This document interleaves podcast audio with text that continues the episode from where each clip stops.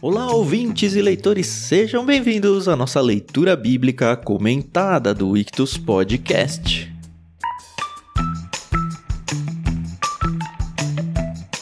Eu sou o Thiago André Monteiro, arroba Vulgutan, hoje sim muito animado, e estamos aqui para Lucas 5. Vamos ver se o Thiago Moreira vai estar animado hoje. Tudo bem, Thiago, Carol? Bom dia, tudo bem? Aí sim, gosto assim essa introdução animada pra gente começar aqui o capítulo 5 de Lucas, muito bom. Bom dia para todos que estão nos ouvindo, nos acompanhando, fazendo a leitura conosco. Espero que nós tenhamos um bom momento juntos aqui em Lucas capítulo 5, um capítulo muito legal. Bom dia, pessoal. É sempre bom quando começa assim, porque a gente também dá aquela animada, né? Então, hoje promete. Eu não sei quando vocês ouvem isso, mas a gente basicamente acorda e vem gravar. Então, é, pode parecer que a gente tá meio com sono ainda no começo. Carro velho a álcool, né? A gente tá ligado como é que é. Tem que dar uma esquentada nos motores. ai, ai. Hoje a gente vai em Lucas 5, né? Como eu já falei, a gente decidiu quebrar a leitura de hoje em quatro blocos, então teremos quatro blocos no programa e a gente não combinou quem vai ler o que, né? Quem quer ler o é que aí? Eu posso começar. Beleza. Então o Thiago lê dois, eu vou depois do Thiago, e a Carol fica em terceiro, tudo bem? Tudo bem. Lembrando que a gente faz a leitura na NVT, graciosamente cedida pra gente pela Mundo Cristão. Obrigado, Mundo Cristão, vocês têm sido um parceiro de primeira. Se você é ouvinte aí gosta da ideia de ter uma NVT, inclusive uma NVT de estudo que é muito boa, a gente sabe que é um pouco mais cara, mas é muito boa. Tem link aí na descrição, tá? Compre a que você quiser, a NVT que você quiser. Se você não conseguir comprar de estudo aí sem problemas, mas a gente sabe de outros ouvintes que compraram a de estudo, mandaram até foto pra gente, valeu. E tenho certeza que vocês não vão se arrepender. Também agradeço a Maria Lídia por emprestar pra gente o áudio que a gente usa de fundo aí no álbum dela chamado Inspiração em Três Tons. Eu acho que vocês podiam aí, como ouvintes, fazer um movimento nas redes sociais aí, pedindo para ela colocar isso aí no Spotify, porque ela tá prometendo faz tempo já, meu.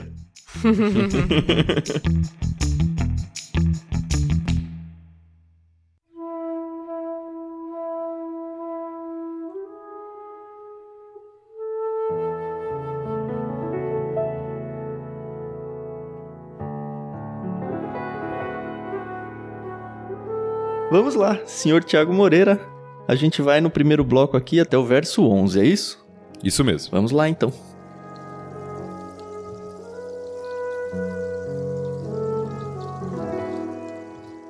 Estando Jesus à beira do lago de Genezaré, grandes multidões se apertavam em volta dele para ouvir a palavra de Deus. Ele notou que junto à praia havia dois barcos vazios, deixados por pescadores que lavavam suas redes. Entrou num dos barcos e pediu a Simão, seu dono, que o afastasse um pouco da praia. Então sentou-se no barco e dali ensinou as multidões. Quando terminou de falar, disse a Simão: Agora vá para onde é mais fundo e lancem as redes para pescar. Simão respondeu: Mestre, trabalhamos duro a noite toda e não pegamos nada, mas por ser o Senhor quem nos pede, vou lançar as redes novamente. Dessa vez, as redes ficaram tão cheias de peixes que começaram a se rasgar. Então pediram ajuda aos companheiros do outro barco, e logo os dois barcos estavam tão cheios de peixes que quase afundaram. Quando Simão Pedro se deu conta do que havia acontecido, caiu de joelhos diante de Jesus e disse: Por favor, Senhor, afaste-se de mim, porque sou homem pecador. Pois ele e seus companheiros ficaram espantados com a quantidade de peixes que haviam pescado, assim como seus sócios, Tiago e João, filhos de Zebedeu. Jesus respondeu a Simão: Não tenha medo de agora em diante você será pescador de gente. E assim que chegaram à praia, deixaram tudo e seguiram Jesus.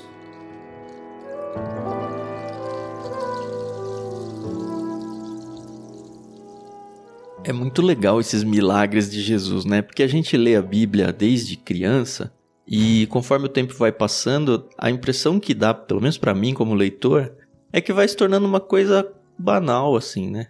Uma coisa, é, Jesus fazia milagres. Mas pensa no contexto assim, a gente lendo aqui de novo, e ó, eu tenho que falar, estudando para esse texto assim, eu só li de novo como ah, mais um milagre de Jesus. mas o poder que alguém tem que ter para comandar a natureza desse jeito, né? Comandar a posição dos peixes no lago, no caso aqui, no lago de Genezaré, na verdade é o Mar da Galileia, são nomes aí usados para a mesma região, é um local de água doce muito grande, chamado de mar em algumas vezes por causa do tamanho, mas é um lago de água doce. E também, se a gente for olhar, o momento da pescaria era um momento ruim, né? Pelo que eu tava dando uma olhada aí, aparentemente os peixes eles ficariam num lugar mais raso durante a noite, por isso que eles pescavam normalmente à noite, e quando amanhecia ou quando o dia começava a sair, os peixes iam para um lugar mais fundo, então, enfim, não faria sentido eles irem pescar na hora que Jesus falou: "Não, lança as redes agora". E é interessante ver o próprio Pedro meio reticente, ele vai ser reticente muitas vezes, né? Mas é aquele reticente de ah, duvido, mas vamos lá, né? Porque o senhor que falou, vamos. É reticente, mas obedeço. É isso. Mas eu acho que a gente pulou muita coisa, né? Só porque eu queria dar esse uhum. destaque do milagre, assim, da impossibilidade que de fato foi um grande milagre imaginar que um ser humano aqui, tá certo? A gente sabe que é Deus e tudo, mas para eles olhando ali era um homem, né? Tendo poder sobre peixes, sabe? Não é o Aquaman, sabe? o que eu acho legal de fazer a leitura seguida aqui, sequencial, como a gente tem feito, porque às vezes a gente conhece as histórias. Essa história é conhecida, né? Chamada por muitos como a pesca maravilhosa. E a gente conhece a história, mas às vezes a gente tira a história do contexto da sequência do texto que Lucas vai nos apresentando. é interessante porque a gente leu semana passada toda aquela história onde Jesus começa a ficar famoso. Uhum. Uhum. Jesus prega em Nazaré, as pessoas estão gostando do que estão ouvindo, mas de repente ele começa a ter um discurso um pouco mais duro, ele tem que sair de lá. Depois ele vai para Cafarnaum e ele começa a fazer uma série de milagres e curas, expulsão de demônios, uhum. e as pessoas querem estar tá com ele, porque uhum. ele tá, além de estar tá ensinando com autoridade, ele tá curando pessoas. Sim. E aí o capítulo 5 começa nessa pegada, né? Jesus tá num lugar e tem uma multidão apertando ele para ouvir o que ele vai falar. Uhum.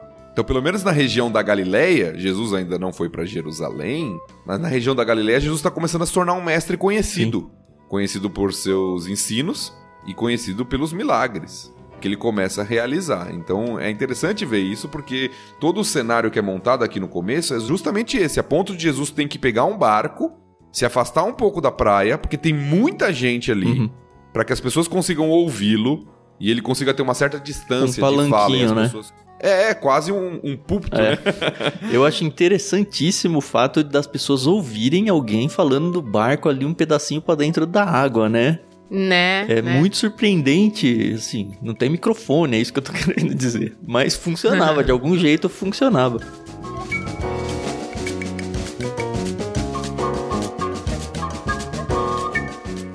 Outro destaque que o Thiago fez aí, mas talvez tenha passado batido para vocês, é que no capítulo 4 a gente destacou que as pessoas estavam procurando Jesus por causa dos milagres, né? Por causa de cura de doenças, esse tipo de coisa. Mas olha só no verso 1 aqui, grandes multidões se apertavam em volta dele para ouvir a palavra de Deus. Parece que tem um povo que está indo atrás para ouvir a mensagem, não necessariamente para ir atrás dos milagres. Isso é muito importante.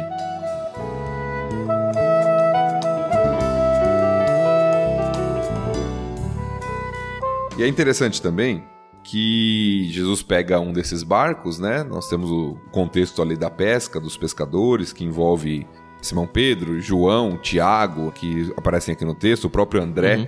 que apesar de não ser mencionado aqui, a gente sabe que também trabalhava com o irmão, né? Com Pedro, na pescaria. Uhum. Você tem todo esse contexto, e o que está acontecendo? O Tan já falou um pouquinho disso, mas eles estão lavando as redes. Quando Jesus chega e tem a multidão lá para ouvir o discurso de Jesus, eles estão lavando as redes. Qual era o contexto? Eles tentaram pescar à noite, o Tan já falou isso, a noite era um momento propício. Até hoje, quem pesca em mar, se você já andou na praia à noite, você vê que geralmente tem umas pessoas com a vara de pesca montada na praia de noite, uhum. né? Porque de noite é mais fácil de pescar. Por causa do sol pela manhã, geralmente os peixes vão mais profundo e à noite eles vêm mais para cima. Então os pescadores eles pescavam à noite por dois motivos. Primeiro que era melhor, mais propício, e na época eles pescavam com redes que eh, chegavam até um ponto só, não iam tão profundamente no mar, então era mais fácil pegar o que estava na superfície uhum. do que pegar o que estava lá no fundo. Primeira coisa, eles pescam à noite por causa que é mais propício. Segunda coisa, eles pescam à noite porque geralmente eles vendem logo pela manhã. Sim. Aham. Uhum. Sim. As pessoas vão comprar os peixes ali pela manhã para alimentação do dia. Uhum.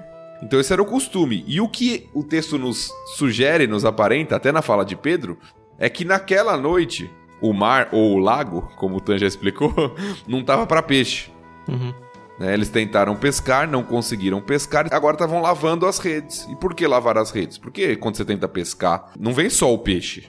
Vem sujeira, É. né? Vem uma série de coisas de sujeira, exatamente. E eles tinham que lavar as redes depois de terminar a pesca.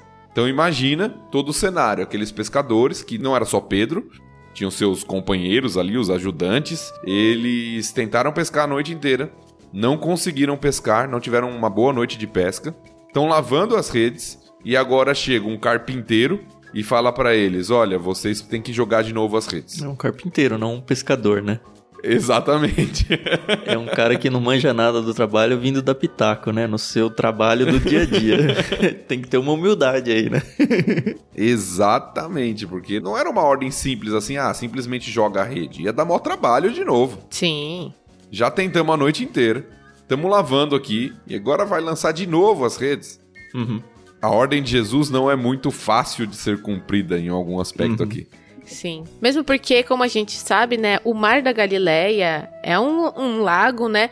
A gente tem aquela impressão de que mar é um oceano, né? Mas aqui ele tem começo, meio e fim, né? Ah, mas você não enxerga o outro lado, viu, Carol?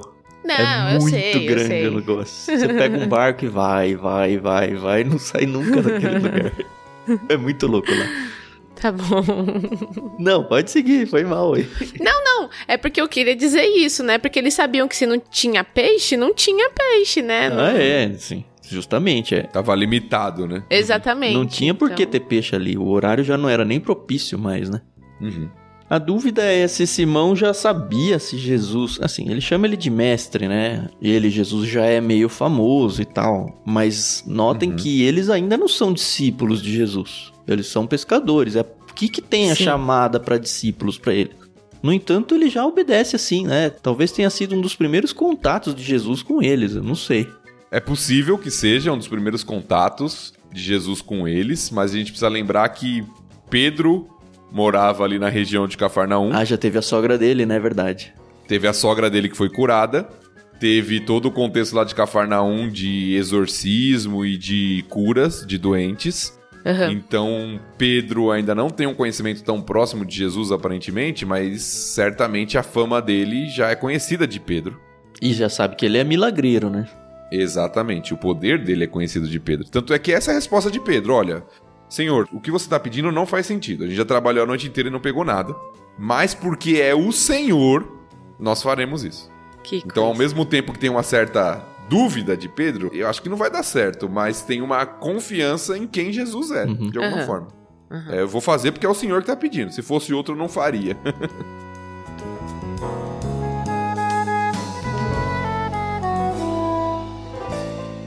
E tem outra coisa também que eu fiquei pensando depois.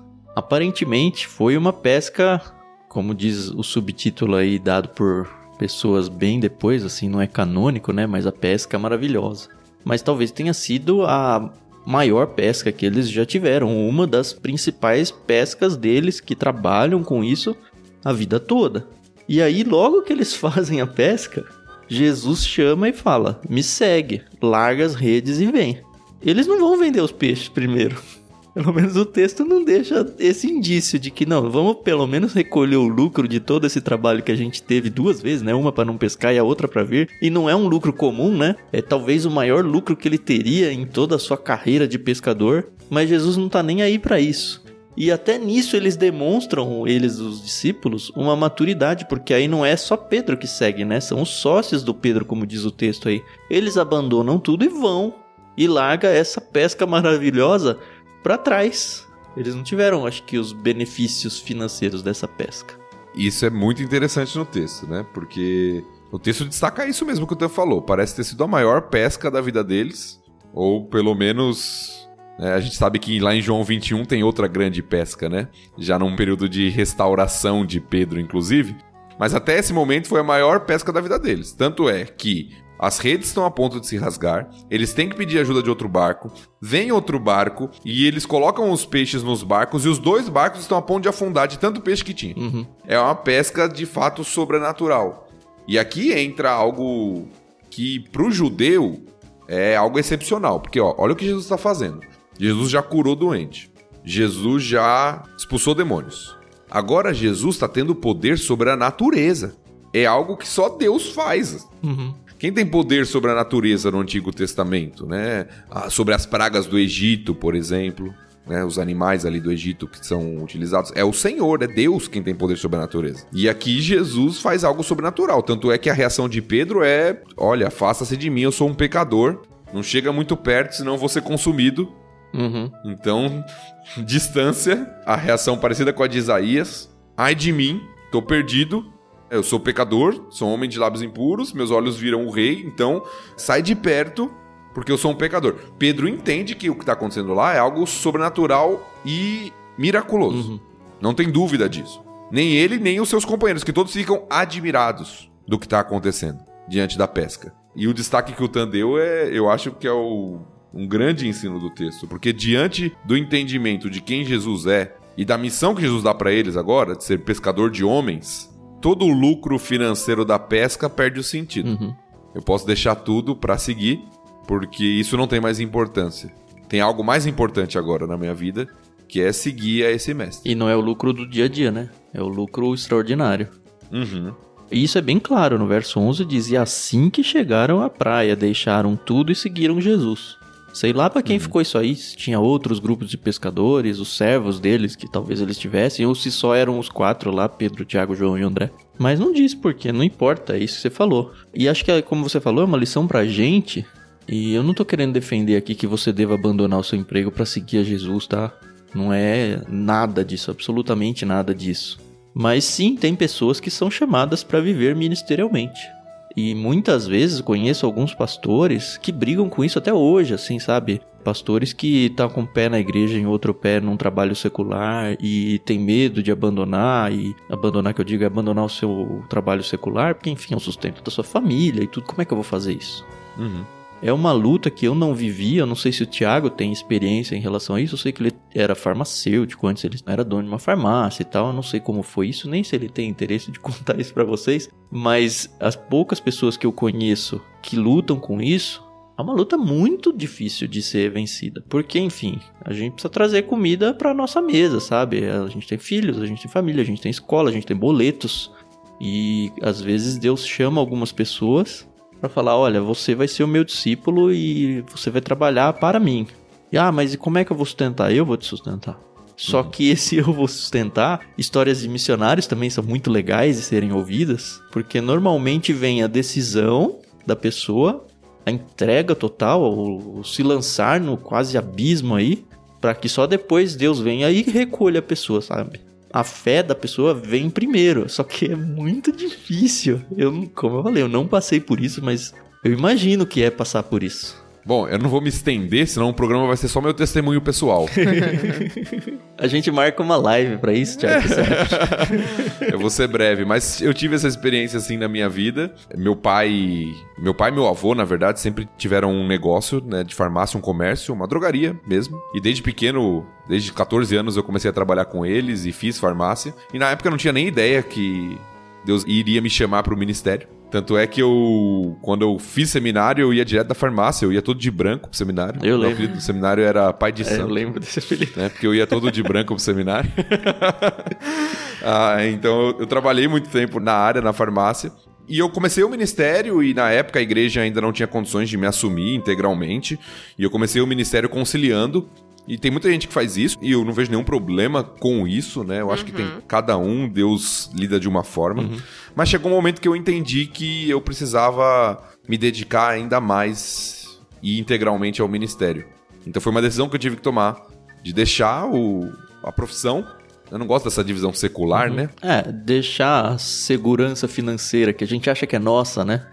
Exatamente, e depender de Deus para o sustento ministerial. E eu me sinto um privilegiado, porque Deus tem me sustentado todos esses anos E eu tenho certeza que se eu não tivesse tomado essa decisão, eu não teria crescido o quanto eu cresci, por estar integral no ministério e estar dedicando mais tempo a isso, e não teria sido tão útil, eu acho, na vida de pessoas, porque agora eu tenho mais tempo para viver focado nisso e integralmente para isso. Uhum. Então, é um testemunho pessoal, eu sei que podem ter experiências diferentes, mas eu creio que vale muito a pena quando o Senhor realmente chama você deixar tudo, entre aspas, para servir a Jesus de maneira integral.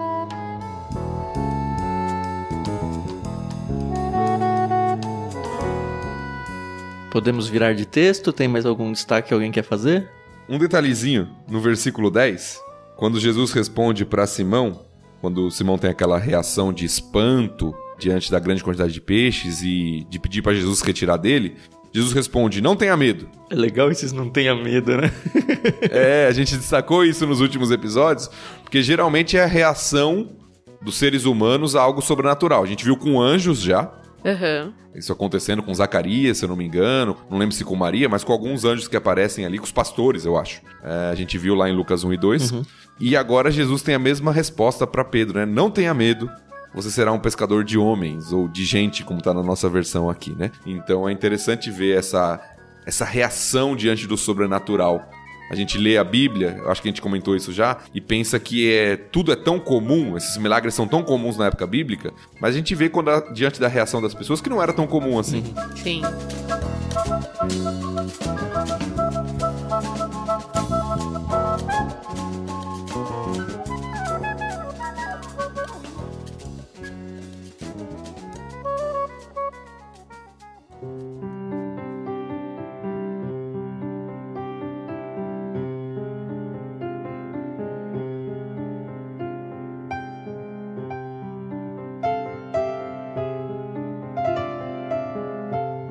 Bem, vamos fazer a virada. Então a gente vai ler agora do verso 12 até o 16. Eu vou fazer a leitura e vamos lá.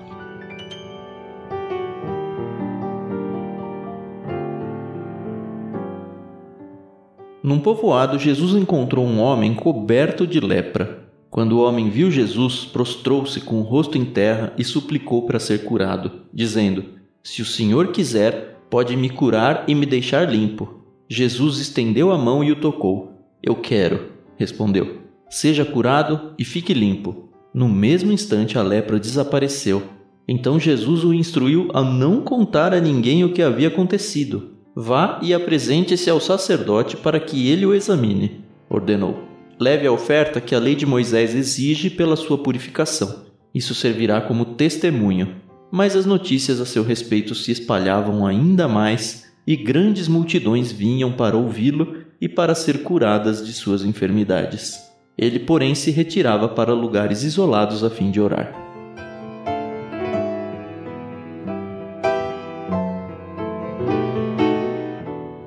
A gente tem aqui um texto relatando mais uma cura de doença.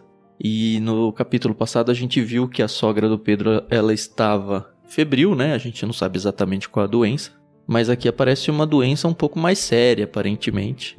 Não dá para cravar que era exatamente hanseníase, a lepra em si, mas era muito comum ter várias doenças de pele. Acho que nem eles tinham medicina avançada o suficiente para identificar uma ou outra.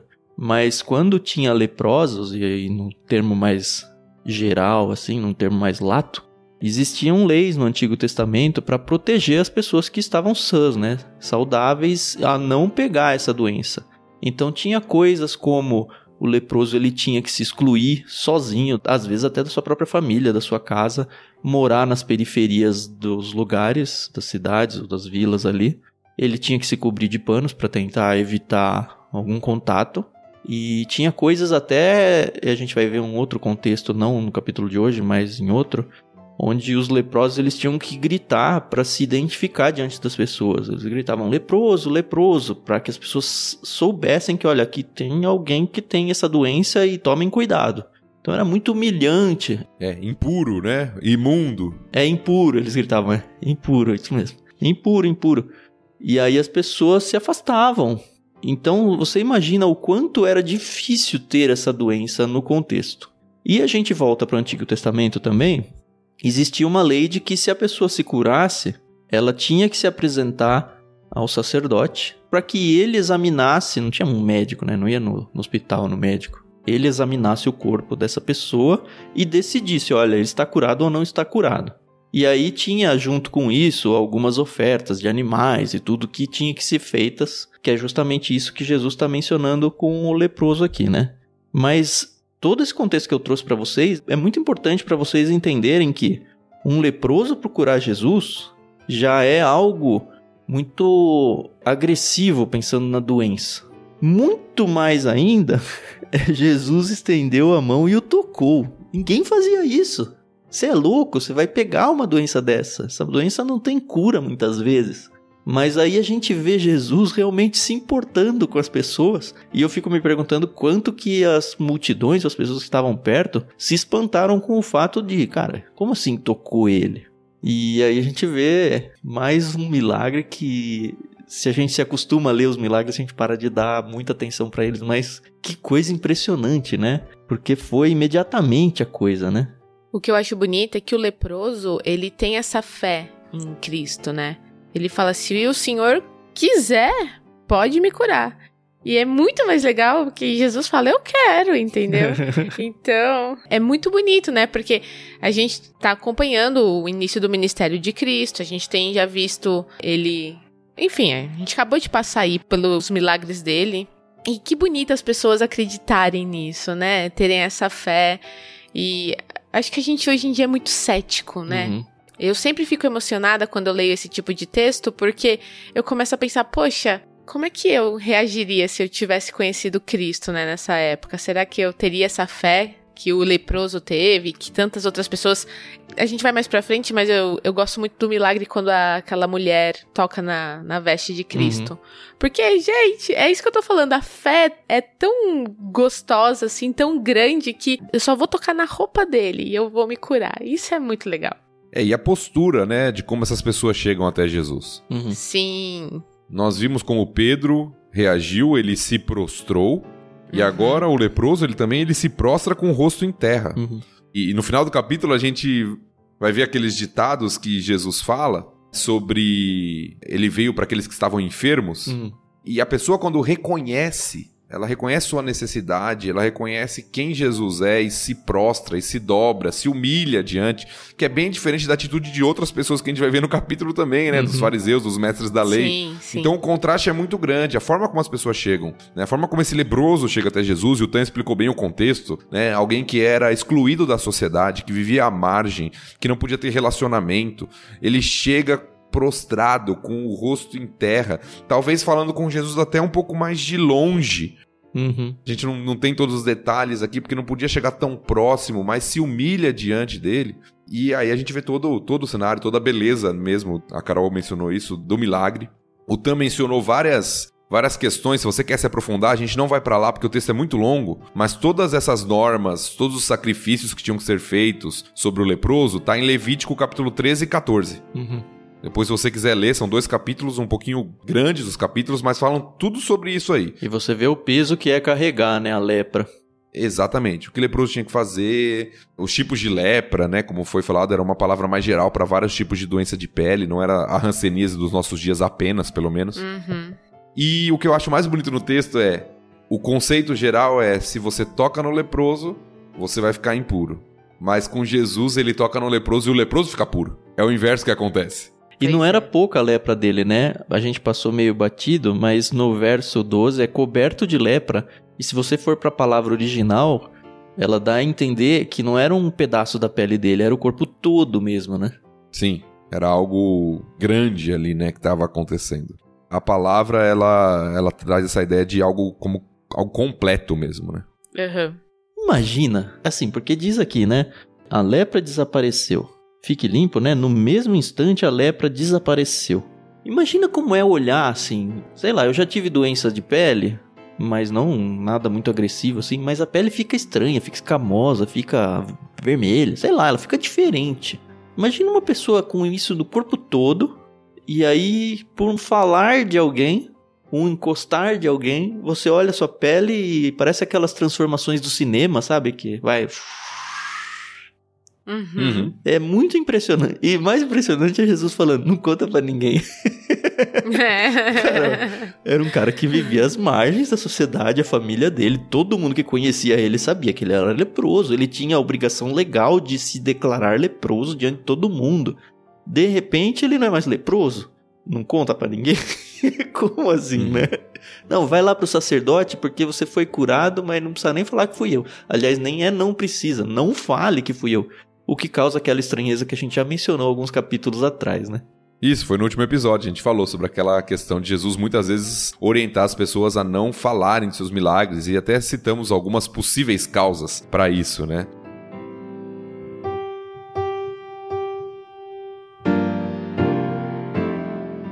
Outra coisa que eu acho interessante dessa passagem é a autoridade da vontade de Jesus, né? Uhum. A Carol falou bem, o leproso chega e fala: ó, se o Senhor quiser, pode me curar. Jesus fala: eu quero, e pronto, se ele quer, acontece, né? ah, então a autoridade né, da vontade de Jesus aqui.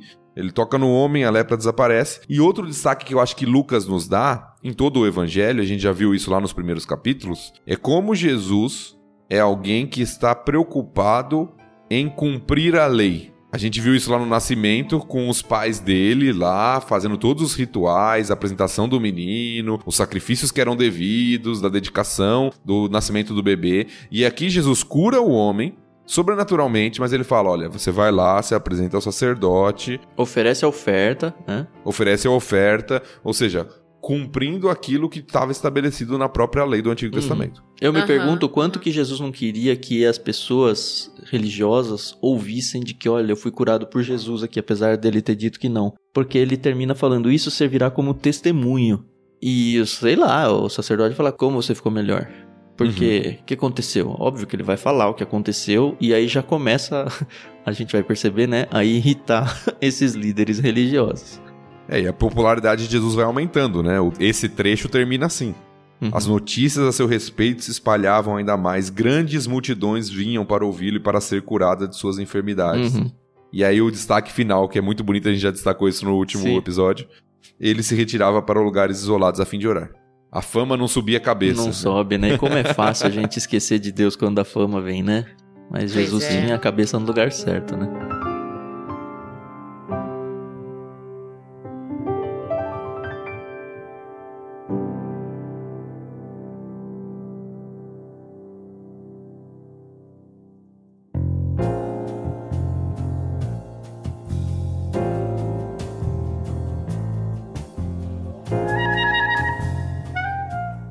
Virar, Carol? Você faz a leitura, a gente vai agora até o verso 26, né? Uhum, beleza.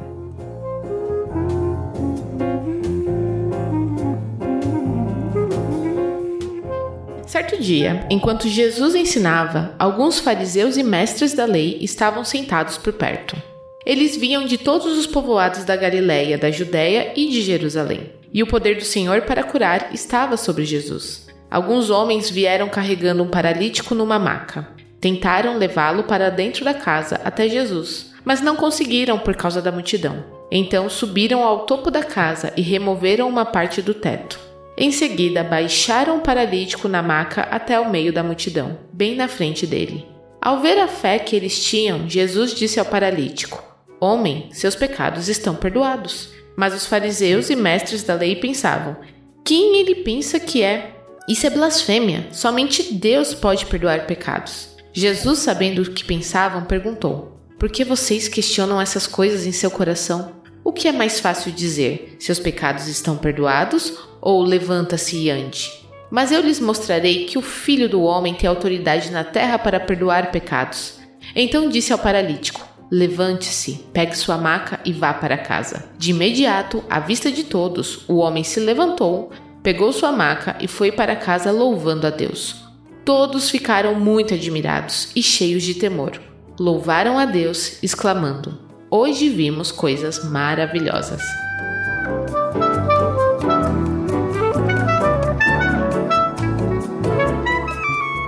Eu gosto muito dessa história. Uhum. Eu gosto demais, entendeu? Porque Jesus, ele é muito didático ali, entendeu? Ele Essa é a história de escola bíblica, né? Escola bíblica ah, é. dominical, é. a classe das crianças sempre tem até a ilustração das pessoas subindo no teto ali. Sim, é muito impressionante sim. mesmo, né? Tem uma música não sei se vocês conhecem, do Stênio Márcios, sobre essa passagem, que eu acho muito legal. Aí ele começa falando, né? Era um aleijado, mas que não vivia só, tinha quatro amigos. Era um aleijado, mas que não vivia só, tinha quatro amigos. Quatro corações repletos de bondade e fé, esperança à vista. Aí ele vai narrando o texto através da música, né? Do- dos amigos e tal. E depois imaginando como foi depois da cura, eles juntos. É muito legal, muito legal. Muito bom, muito bom. O que eu acho muito louco nesse texto, a gente já viu assim, o poder de Jesus é impressionante, né? A gente acha que deve voltar um pouco pra falar sobre a questão da ajuda, subir o telhado e tal. Mas a reação de Jesus, né, a primeira, porque obviamente tava muvuca lá, não dava pra chegar com uma pessoa de maca de jeito nenhum, eles têm que dar um jeito, eles dão o seu jeito ali, dão seus pulos pra chegar até perto de Jesus. E acho que na cabeça de todos, né, dos amigos e do paralítico, qual que é o grande objetivo, né? Ser curado. Jesus tá curando todo mundo, eu quero ser Aham. curado também. Só que Jesus não cura de cara, é muito louco É, isso. então. Jesus fala: os seus pecados estão perdoados. E a primeira leitura que a gente faz é: pô, Jesus, que sacanagem, né? Mas aí depois você fica pensando no todo, no contexto maior, no contexto da vida, não só a vida terrena, mas o contexto da existência. E é exatamente, acaba sendo, né, a- exatamente a pergunta que Jesus faz. E aí eu me coloco no lugar do paralítico. Sabendo do todo, de vida eterna e tal, o que é mais importante? A cura do paralítico para que ele se levante e ande ou o perdão dos seus pecados? É claro que é o perdão dos pecados, apesar de que eu sei que ele provavelmente queria realmente sair andando de lá, né? Mas Uhum. se Jesus falasse para ele, olha, escolhe um. Você prefere sair daqui andando ou você prefere ter os seus pecados perdoados? Se Jesus fizesse essa pergunta pra gente hoje, qual seria a nossa resposta? Você quer, sei lá, a coisa que você mais quer, você tem uma doença aí muito grave, ou algum familiar, doença muito grave, ou você passa por extrema pobreza, ou sei lá, eu quero ser famoso, qualquer coisa que você luta e sabe que não consegue. Se Jesus viesse, olha, você quer os seus pecados perdoados? Ou você quer isso aí, que você acha que quer? Que resposta a gente daria? Porque não dá a entender que o cara ficou bravo aqui, pelo menos o texto não, não revela isso. Jesus cura ele por causa dos outros, né? É interessante que ele fala: olha, sua fé foi muito grande, né? Ao ver a fé que eles tinham, Jesus disse ao paralítico: Homem, seus pecados estão perdoados.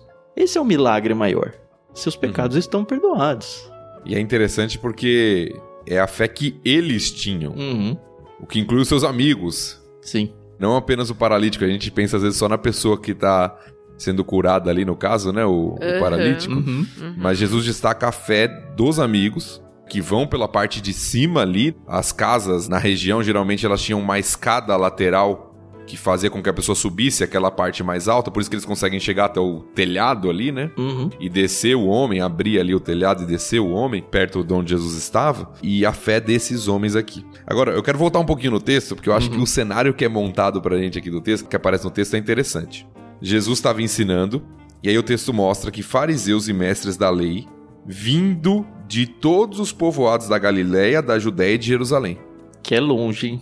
que é longe, a gente já viu um pouquinho, É. mas note que não são homens que creem em Jesus como as multidões que estão admiradas, mas são homens que ouviram já falar de alguma forma e estão indo lá para averiguar e de alguma forma até tentar desmascarar. Isso vai acontecer no evangelho inteiro Sim. né? Os mestres da lei, os fariseus, eles querem de alguma forma mostrar que Jesus na verdade é um impostor. Sim. Eles querem desacreditar Jesus. Então eles estão vendo que Jesus está ficando famoso e eles vão lá. E é importante a gente saber quem são esses personagens aqui, porque eles, quando a gente lê fariseu, ou fala fariseu na nossa cultura, o que vem à nossa mente imediatamente é hipócrita, Sim. Porque foi como Jesus os chamou. Sim. E é verdade, evidentemente. Mas para o povo daquela época, o fariseu era o crente, assim, ó, por excelência. Sim. Era o religioso da época. Aham. Esse grupo, eles eram caracterizados, conhecidos por serem rigorosos com relação à obediência à lei. Que acaba sendo a obediência a Deus, né? No sentido deles ali. E isso, eles eram os exemplos a serem seguidos. Tanto é que quando Jesus fala em algumas passagens, olha, se a vossa justiça não excederem muito a dos fariseus, os discípulos falam assim, e agora, né? Quem pode ser salvo, né? Que eles eram os exemplos de religiosidade. E os mestres da lei, que muitos eram fariseus também, uhum. eles eram versados, conhecedores da palavra, eram, eram os escribas, os aqueles né? que, é, os eruditos, aqueles que conheciam a palavra. Então chegam religiosos, pessoas admiradas de alguma forma pela religiosidade na sociedade, contrapondo Jesus. Enquanto que a multidão tá lá, maravilhada diante de Jesus. Por quê? Pelo que ele fala e pelo que ele faz. Uhum. Né? Pelas suas palavras e pelos seus milagres. Então o cenário começa a ser um cenário de oposição direta dos líderes religiosos que vai se estender até o final do evangelho. E o destaque que ele faz para Jerusalém, né? Porque ele fala de todos os povoados da Galileia, Pensem aqui, pensando na geografia de hoje, que Galiléia é um estado do país. Da Judéia é um outro estado do país, o estado do sul, Galiléia é estado do norte.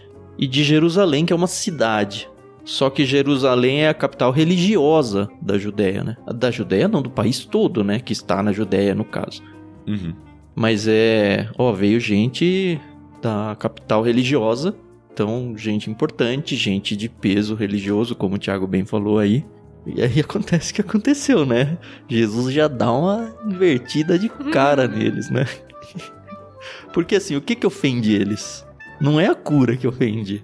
É ele falar, opa, como que sim, esse cara falou que seus pecados estão perdoados? Lembra, ele tá falando com os mestres, os eruditos. Os eruditos sabem, não, é só Deus que pode perdoar pecados. E é verdade, é só Deus que pode perdoar pecados. E por que que tá ofendendo eles aqui? Porque o fato de Jesus dizer, olha, os seus pecados estão perdoados, é Jesus falando, eu sou Deus. Pode ser que as multidões não tivessem entendido plenamente isso, mas com certeza os fariseus e os mestres da lei entenderam que ele está falando, olha, eu sou Deus. Como assim isso é Deus? Isso é uma blasfêmia, é exatamente isso que eles falam. Isso é uma blasfêmia, você falar que é Deus. E aí Jesus inverte, né? Fala, bom, o que é mais fácil de ser dito? Seus pecados são perdoados ou levanta e anda?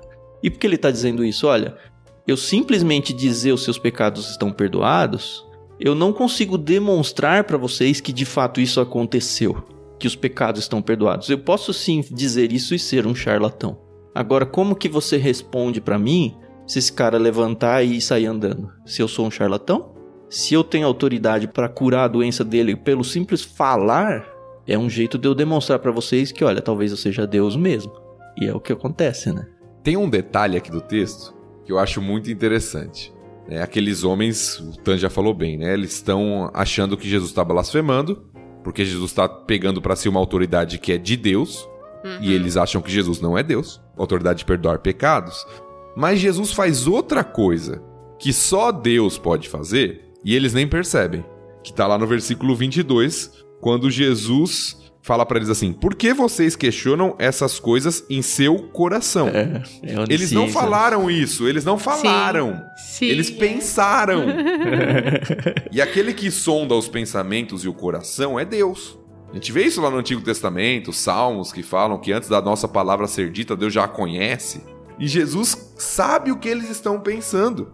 Jesus conhece o coração deles e questiona diante do coração deles. E eles não percebem isso, aparentemente. Jesus aqui faz algumas coisas que só Deus pode fazer. E uma delas é conhecer o coração, inclusive, dos fariseus e mestres da lei. E eles não percebem isso. É, tem que ser Deus, né? Para lidar com a natureza do jeito que ele lidou. Doenças várias, demônios. Não tem como ser um falsário aqui. Não tem. Uhum. Não tem como. Eu fico me perguntando e eu acho que eu sei a resposta para minha vergonha. se eu estivesse lá e fosse um religioso na época, se eu aceitaria Jesus ou não. Eu acho que não. eu acho que eu seria um dos que estaria incomodado. Uhum. E tomara que quando Cristo voltar eu não seja reprovado num contexto assim, porque eu quero reconhecer o meu Deus, sabe? Deve ser difícil pensar, né? a gente sempre bate pra caramba nos religiosos, mas pensa, eles têm a vida devotada a Deus e de repente vem Jesus e eles não reconhecem o próprio Deus, sabe? É muito triste de pensar isso. E é muito triste de pensar que a maioria de nós também estaria junto no mesmo barco. Enfim, Deus conhece o meu coração. Porque é algo inesperado, né? apesar da expectativa do Messias, a expectativa que eles tinham do Messias era diferente. Uhum. Então, uma quebra de paradigma para eles. É algo difícil aqui nessa realidade.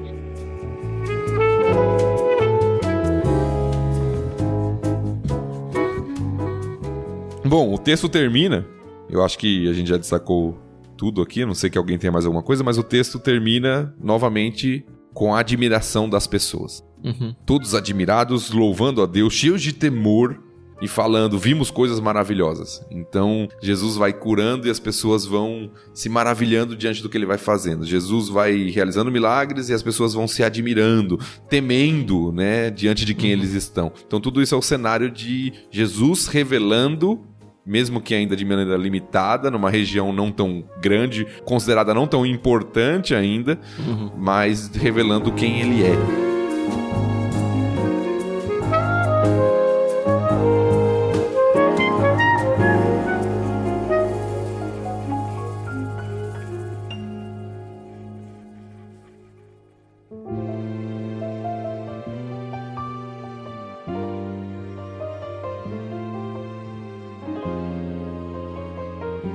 Acho que a gente pode partir para o último trecho. Gente vai então a partir do verso 27 até o final. Vamos lá então, versículos 27 até o final do capítulo.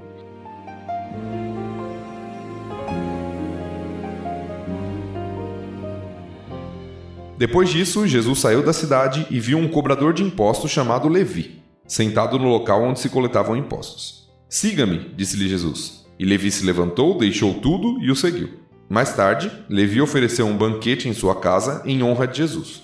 Muitos cobradores de impostos e outros convidados comeram com eles, mas os fariseus e mestres da lei se queixaram aos discípulos: Por que vocês comem e bebem com cobradores de impostos e pecadores? Jesus lhes respondeu: As pessoas saudáveis não precisam de médico, mas sim os doentes. Não vim para chamar os justos, mas sim os pecadores para que se arrependam. Algumas pessoas disseram a Jesus: Os discípulos de João Batista jejuam e oram com frequência, e os discípulos dos fariseus também. Por que os seus vivem comendo e bebendo? Jesus respondeu: Por acaso os convidados de um casamento jejuam enquanto festejam com o noivo? Um dia, porém, o noivo lhes será tirado, e então jejuarão.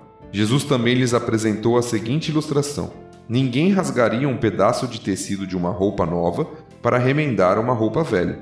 Se o fizesse, estragaria a roupa nova e o remendo não se ajustaria à roupa velha. E ninguém colocaria vinho novo em velhos recipientes de couro. Os recipientes velhos se arrebentariam, deixando vazar o vinho e estragando o recipiente. Vinho novo deve ser guardado em recipientes novos. E ninguém que bebe o vinho velho escolhe beber o vinho novo, pois diz: o vinho velho é melhor.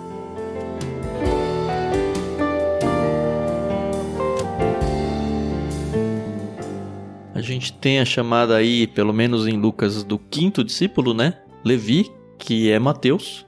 Uhum. E a gente já mencionou também em algum episódio, eu não lembro se foi no prefácio aqui de Lucas, sobre os cobradores de impostos, que eles eram super mal vistos por todo mundo, eles eram amigos de Roma. Foi no capítulo que João Batista fala com eles. Ah, é. Eles normalmente pegavam dinheiros a mais das pessoas, enfim, extorquiam a população e tudo. E Jesus segue causando, né? Podia chamar ali um fariseu, um mestre da lei para ser seu discípulo? Talvez, né? Mas ele vai lá e chama um cobrador de impostos.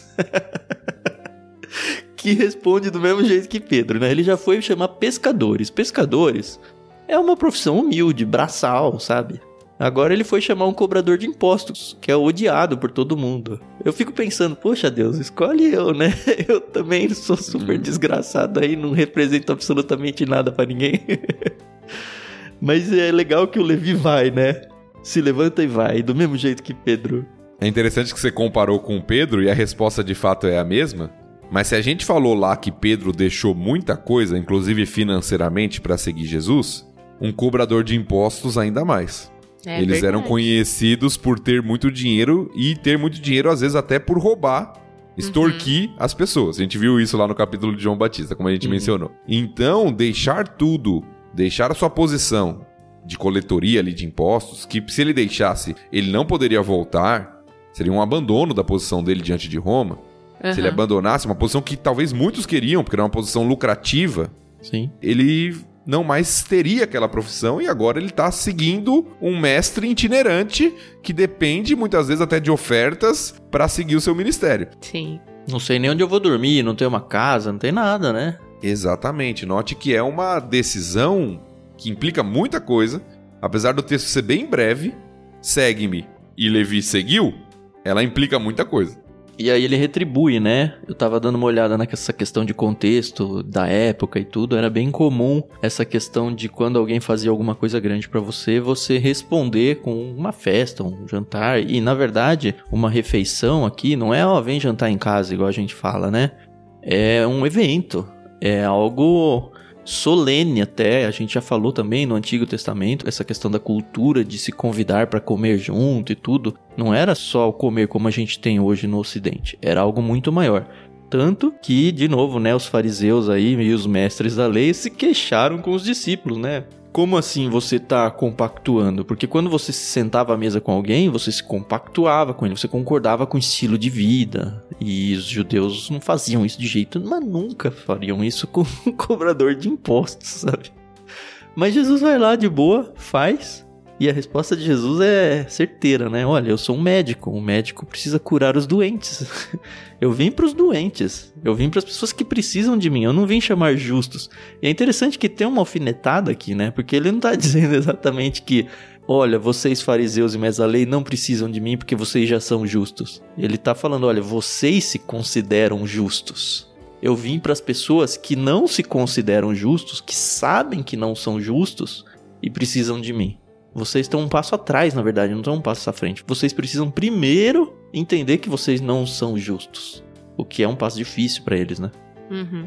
Eu tenho aqui uma questão. É, a gente vê depois que começam a questionar Jesus sobre os discípulos de João, Uhum. que jejuavam, né? E os discípulos de Jesus comem e bebem, né? Uhum. E aí a gente vê Jesus falando através de uma parábola. É uma questão bem boba, inclusive. Era comum as pessoas falarem assim, através de parábolas. Ai, não sei nem explicar a minha dúvida, porque não é assim, uma dúvida. Mas essa questão, assim, que a gente vai ver muito, que Jesus vai falar muito, vai ensinar muito através de Uhum. parábolas. E a gente sabe que as parábolas são aquelas ilustrações que sempre tem um, um contextozinho, né? Uma moral, né? Por assim Uhum. dizer. Sim. Mas essa não foi a primeira vez, né, que parábolas foram usadas, né? Não. Nós encontramos inclusive algumas no Antigo Testamento. Uhum. Talvez a mais famosa seja a de Natã para Davi. Uhum, Natã conta uma parábola para Davi para confrontá-lo do pecado dele. é verdade. Então nós encontramos algumas no Antigo Testamento e era comum dos rabinos utilizarem esse tipo de método Uhum, para ensinar, contar uma história para ensinar uma lição. Então, Jesus ficou muito conhecido pelas parábolas porque ele fazia isso de forma por excelência, vamos assim dizer, né? Sim. Aham. Jesus fazia isso de maneira magistral, mas não era incomum, era um método de ensino que os rabinos usavam. certo.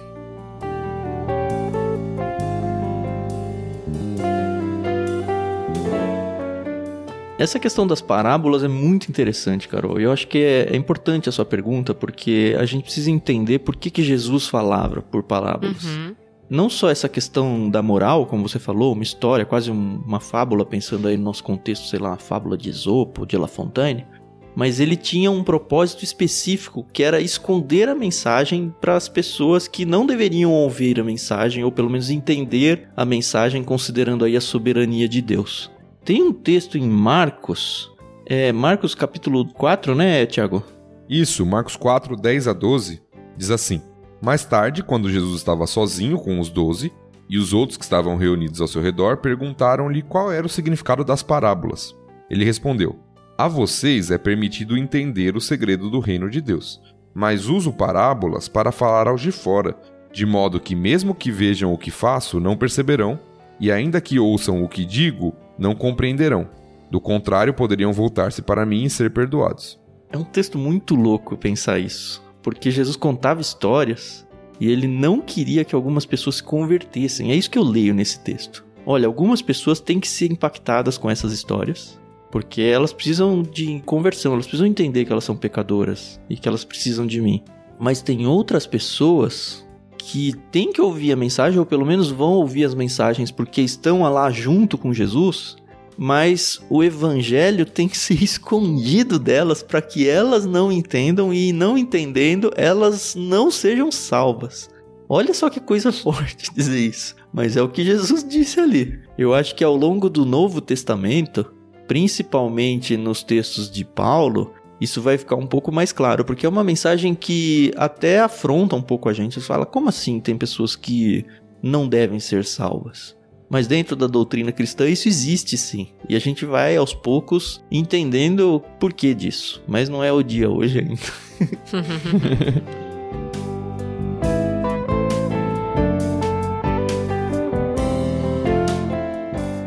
Eu quero voltar um pouquinho no texto, que eu acho que a gente pulou um detalhe que é importante. Ah, só para uma definição um pouco mais técnica, tem alguns autores que fazem diferenciação entre parábola e ilustração. Uhum. Hum. Alguns chamam parábolas aquelas um pouco mais elaboradas, onde Jesus conta Uhum. uma história. E, por exemplo, essa aqui alguns definem apenas como uma ilustração. Jesus ilustra como algo comum. Mas isso é só uma definição técnica mesmo, porque a palavra parabolê, que é a palavrinha grega, significa de fato ilustração. Por isso que tem até um debate sobre quantas parábolas Jesus contou. Alguns incluem todas, e aí é um número bem maior, todas as ilustrações que Jesus deu. E outras colocam só aquelas parábolas maiores, como a do bom samaritano, a do filho pródigo, né, que tem um enredo maior, né? Só uma questão técnica, porque você ouviu a gente falando de parábola aqui, talvez você pense assim, mas aqui é uma parábola? Depende da sua definição de parábola, né? Uhum, boa. do quão abrangente é a definição da parábola. Cada autor diverge um pouquinho com relação a isso, né? Inclusive nas Almeidas a palavra usada lá é parábola, né? Aqui que na NVT eles colocaram ilustração. Sim, que é a tradução, né, entre Uhum. aspas, né, a tradução da palavra, né? Agora, só voltando uma questãozinha, quando a gente fala lá do trecho que a gente tá falando de Levi e do comer junto, o Tan citou isso, mas eu acho que a gente tem que pegar um pouco do peso disso para aquela sociedade. Na nossa cultura é muito comum a gente comer junto com pessoas que a gente nem conhece. Até em ambientes assim, por exemplo, você vai no shopping, tem a praça de alimentação, você tá comendo com todo mundo lá, né? Aham. Ou você vai na casa de alguém e tem uma pessoa que você não conhece lá e você come junto, isso não é um problema nenhum. Pro judeu, comer junto era sinal de ter comunhão com. Então, eu não como com, por exemplo, comer com um pecador, que é como dizem os fariseus aqui, né? Você come com publicanos e pecadores, cobradores de impostos e pecadores, significa que eu concordo com ele e me associo com ele. Uhum. Por isso, para o judeu, tomar a mesa junto é algo muito sério. A gente vai ter uma palavra de Paulo, por exemplo, em Coríntios, quando fala daqueles que se dizem cristãos, mas não andam como cristãos, que não deveria nem comer com eles. Uhum. A expressão que Paulo fala lá aos Coríntios. Porque comer junto naquela sociedade tinha um peso muito grande. Então o que Jesus está fazendo, de fato, é surpreendente. Comer com um grupo de. não só com Levi, que havia aceitado o chamado, mas com um grupo de coletor de impostos, que provavelmente não tinham os cuidados que os fariseus tinham com relação à comida, até a purificação, o lavar as mãos e uma série de coisas que a gente vê os fariseus falando, é ofensivo. Sim. Jesus está se colocando com um grupo que é odiado. Uhum. Que nem abandonou, provavelmente, como Levi fez, pra seguir a Jesus, né? Não, Eram com os certeza amigos não. do Levi. Exato. Então Jesus está se fazendo como um coletor de impostos. O que para um fariseu, para um rabino, para um mestre da lei é incompreensível. Eles já estavam criticando Jesus porque Jesus afirmou que ele podia perdoar pecados. E agora ele está sentado com o pior tipo de pessoa da sociedade, comendo junto com os ladrões, com os coletores de impostos. Então isso para eles é uma loucura. A mente deles deve estar em parafuso, porque uma coisa não encaixa com a outra. É, se esse cara diz que é Deus, agora que não dá pra ser mesmo, né? Imagina. Exato. Deus vai se misturar com esse negócio aí. Exato. E o Tan falou da palavrinha justos, que tem um jogo de palavras, ali, um- uma alfinetada, na verdade. Uhum. E muitos acreditam, a gente não tem comprovação, é uma teoria, mas muitos acreditam que a palavrinha fariseus significavam os separados ou os justos. Essa eu não sabia, Se não. for esse o significado, a alfinetada ainda é maior. Eu não vim buscar os justos. Quem eram os justos? Os fariseus. Eu vim buscar pecadores. Então a alfinetada de Jesus para esse grupo parece ser ainda maior, né, nesse sentido. Aham.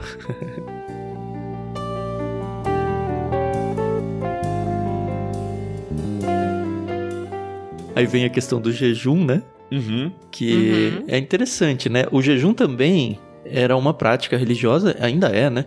Mas ela aparentemente ela era entendida errada nesses tempos de Jesus. É o seguinte, normalmente o jejum deveria ser algo particular, é uma disciplina espiritual, é uma questão onde a pessoa tem com Deus e não demonstra para a sociedade.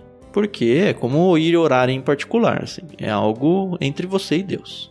Só que ele se tornou como uma medalha religiosa aí. Tanto que os judeus, eles tinham o costume lá de jejuar duas vezes por semana e alguns outros textos da Bíblia vão mostrar pra gente que eles usavam isso até com certa arrogância espiritual, demonstrando que eles estavam em jejum. E olha, puxa vida, para serem considerados como grandes religiosos, olha como ele jejua, sabe? E a partir do momento em que isso acontece, perdeu o propósito. Tanto que eles falam: olha, os discípulos de João Batista jejuam e oram com frequência. Eles estão tipo, olha só como eles são bons. Cara, não é para isso o jejum, não é para você se qualificar espiritualmente diante das pessoas. E aí Jesus fala: não, olha, primeiro que ele nem dá muita bola para isso, mas eu queria trazer esse contexto para vocês. Mas ele fala: ó, o noivo tá aqui na festa agora. Como é que você vai jejuar no meio da festa? E aí ele dá o primeiro indício de que ele seria tirado, né? É interessante começar a pegar esses indícios aí de Jesus ao longo da história, porque a gente vai ver que os próprios discípulos dele, até o final, não entenderam muito bem esse negócio de Jesus deixá-los. Mas ele vai jogando essas migalhas pra gente, e essa acho que é a primeira que a gente vê no Evangelho de Lucas, pelo menos, de que, ó, o noivo vai ser tirado. Quando ele for tirado, aí eles vão começar a jejuar de volta, porque acabou a festa, agora a gente vai ser perseguido de novo e a gente vai ter até motivos para isso. Tem duas coisas aqui que eu queria falar. Uma que não tem muito a ver com o texto, mas que eu acho que é importante a gente pontuar aqui. O Tan falou bem que muitas vezes os líderes religiosos da época usavam o jejum da maneira errada, como um meio de se declarar justo, ser mais espiritual do que os outros. Porém, nos nossos dias, as pessoas entendem o jejum de forma muito errada também. Na verdade, nem eu entendo muito bem o jejum, viu, Thiago? Acho que eu espero sair do LBC um dia sabendo um pouco mais sobre isso. Hoje em dia as pessoas pensam no jejum como um meio de conseguir alguma coisa de Deus. Uma barganha, né? É, tipo assim, eu orei, não deu certo, então vou jejuar, que se eu jejuar dá certo. Ah, como se o jejum mudasse ali de alguma forma a resposta que Deus está dando à minha oração, ou seja, uma forma de exercer um poder espiritual sobre Deus, inclusive. Uhum. Eu acho que é uma visão muito errada do jejum. O jejum, quando a gente vê o jejum no Antigo Testamento, eu diria que ele tem dois propósitos principais. O primeiro é de humilhação e arrependimento. Uhum. Quando o povo estava numa situação, por exemplo, perdia uma batalha, uma guerra, o povo rasgava as vestes e fazia jejum para demonstrar o, o, a falência, arrependimento né? Arrependimento. Davi fez isso quando o filho dele estava doente antes de morrer lá com a Batseba. Sim. Então, uma é essa. A outra é de fato uma disciplina espiritual, onde você deixa daquilo que é fundamental, que é necessário para sua vida como o alimento, para se devotar a Deus, se dedicar a Deus. Uhum. Então é um meio de você se aproximar de Deus, não um meio de mostrar que você é mais justo que os outros, Uhum. ou necessariamente conseguir algo de Deus, mas é um meio de se submeter a Deus e estar diante dele num relacionamento de devoção a ele, voltando todas as suas forças, toda a sua mente, todo o seu tempo para ele. Muitas vezes até se colocar diante de Deus como, olha Deus, como eu sou espiritual, eu estou jejuando. Cara, não. É o contrário. Jejum é um sinônimo de quebrantamento, não um sinônimo de orgulho espiritual. Uhum. E aí nós vemos essa questão, né, dos discípulos também. É interessante que às vezes a gente olha para discípulos, a gente pensa que só Jesus tinha discípulos. Mas era comum na época que os mestres tivessem discípulos. Uhum. Né? uhum. Tem os discípulos de João Batista, tem os discípulos dos fariseus aqui, que são mencionados no texto. Né? E aí a explicação que o Tan já deu, já colocou bem. Não era conveniente, no meio de uma festa de casamento, alguém estar em jejum. Por quê? Porque é um momento de alegria. Sim. Se o jejum é um sinal de quebrantamento, no momento de festa, você não faz isso. Você se alegra com a celebração. Jesus está falando, a gente agora está em festa, o noivo está aqui. Então não é para jejuar mesmo. Uhum. Mas vai ter um momento que o noivo não vai estar.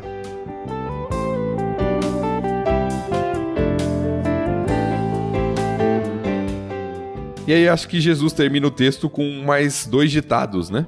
Duas ilustrações que ele usa, né? Que é o da roupa e o do vinho. Que é a mesma, na verdade, né? É a mesma, com elementos diferentes, né? Uhum. e elementos comuns da vida cotidiana deles. Isso. Talvez não seja a nossa hoje. Hoje, talvez você pegar um tecido, for numa costureira e levar um tecido que tá rasgado, uma roupa que tá rasgada, ela vai fazer um remendo e vai funcionar. Mas na época de Jesus, até pela trama e pelo tecido usado, não funcionava. Porque a roupa nova ela se encolhia com o tempo, com as primeiras lavagens e tudo. E aí, se você coloca um pedaço que vai encolher numa roupa que já foi encolhida porque ela já tá velha, vai forçar ali, vai rasgar. Então não vai funcionar. E no caso do vinho é a mesma coisa. Os odres são o recipiente que colocavam vinho, eram feitos de couro. E aí o couro tem o mesmo problema, né? O couro se expande, mas o vinho que gera o problema que é a fermentação. Então ele estufa. E aí um couro novo, ele tem espaço para estufar. Um couro velho não tem espaço para estufar. Ele já estufou o que ele tinha para estufar. Então você não podia pôr nada que fosse fermentar dentro dele porque ia estourar. É essa a ilustração. Isso, são as duas ilustrações que Jesus faz para mostrar a diferença entre a realidade e o ensino de Jesus e a tradição dos judeus que eles estavam acostumados. Eu acho que esse é o comparativo que Jesus está fazendo. Olha, tem algo novo e tem algo velho. E no senso comum, né, até o ditado que termina o texto, o vinho velho é melhor. Que é o que vocês judeus estão achando que é, né? Exatamente. Vocês estão achando que a tradição de vocês, a concepção de vocês a respeito da lei, não a lei em si, mas o que vocês entendem sobre a lei é melhor, mas na verdade eu tô trazendo algo superior, mesmo que vocês não estão percebendo isso. E ela não pode se misturar, né? Você não pode manter a sua religiosidade do jeito que você conhece ela hoje e enxertar um pedaço daquilo que eu tô trazendo. Você tem que aceitar completamente a coisa nova. Uhum. E se necessário for, no caso era, né? Jogar tudo aquilo que você acreditava. Cara, por isso que eu falo, é muito difícil. Se acontecesse comigo na minha época, eu provavelmente estaria no time errado aqui.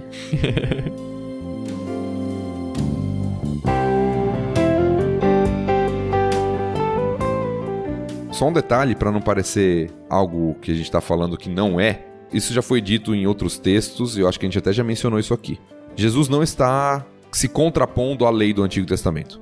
Não, tanto que ele tá forçando várias vezes para que as pessoas cumpram essa lei, né? Ele tá Exatamente. interpretando do jeito certo, é, É acho que é por aí. aí, né? O problema é a tradição dos judeus que acrescentou, interpretou equivocado muitas vezes a lei de Deus do Antigo Testamento. E é o que muitas igrejas fazem hoje, né? Transformaram a Bíblia em, sei lá, numa coxa de retalhos, numa bizarrice sem tamanho. E eu não tô falando aqui só de evangélico, tô falando qualquer religião que se diz cristã aí. Tem coisas que a gente vê por aí que você fala, cara, sério mesmo, assim, qualquer leigo. É interessante esse paralelo, né? Porque Jesus ele é entendido muito facilmente pelas pessoas comuns. E se a gente fosse colocar a Bíblia hoje para uma pessoa comum, talvez ela entendesse melhor do que o uso que muitos grupos religiosos têm feito da Bíblia. Sim.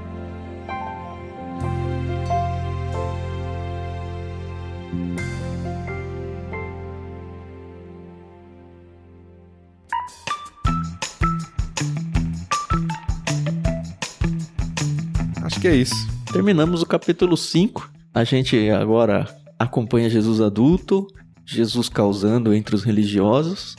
A situação vai ficar cada vez mais complicada para ele. E a gente sabe que tem que complicar tanto a ponto dele ser crucificado, né? E a gente vai, enfim, acompanhar a história do evangelho é isso. Espero que vocês, ouvintes, estejam curtindo e aproveitando, conhecendo de repente formas novas ou pensando em coisas que nunca foram apresentadas para vocês ou revendo coisas que só estavam lá guardadas na sua memória e você já não estava muito alinhado com elas. Pra mim, pelo menos, tem sido essa a experiência que eu tô tendo junto com vocês, tem sido muito bom. A gente sempre fala que gosta de conhecer de vocês, como tem sido pra vocês essa experiência, então a gente tem o canal lá no Telegram que a gente não falou no começo. Lembrando vocês, acessem lá no Telegram t.me barra leitura bíblica comentada e faça parte do nosso grupo para você contar pra gente como tem sido essa experiência pra vocês. Eu acho que principalmente agora que a gente tá lidando com Lucas, é um momento muito bom para você apresentar a Bíblia para pessoas que são descrentes até ou pessoas que você sabe que precisam de um reencontro com Deus. Então mostra isso para eles. Talvez Gênesis não tivesse sido tão interessante, mas a gente está falando agora da história de Jesus. Então ela tem poder aí para transformar vidas. Gênesis eu acredito que tenha também, né? mas as pessoas parece que têm uma predileção pela história de Jesus, pelo evangelho, pela apresentação da salvação, a apresentação do Salvador em si. Então aproveita essa ferramenta que a gente está colocando na mão de vocês para realmente mostrar isso e fazer outras pessoas também pensarem sobre Jesus. Muito obrigado pela audição de vocês. Semana que vem a gente volta. Tchau, tchau. É isso aí, pessoal. A gente se ouve na próxima semana. Até mais. Valeu, pessoal. Muito bom estar caminhando com vocês no Evangelho de Lucas e nos encontramos novamente semana que vem. Um abraço.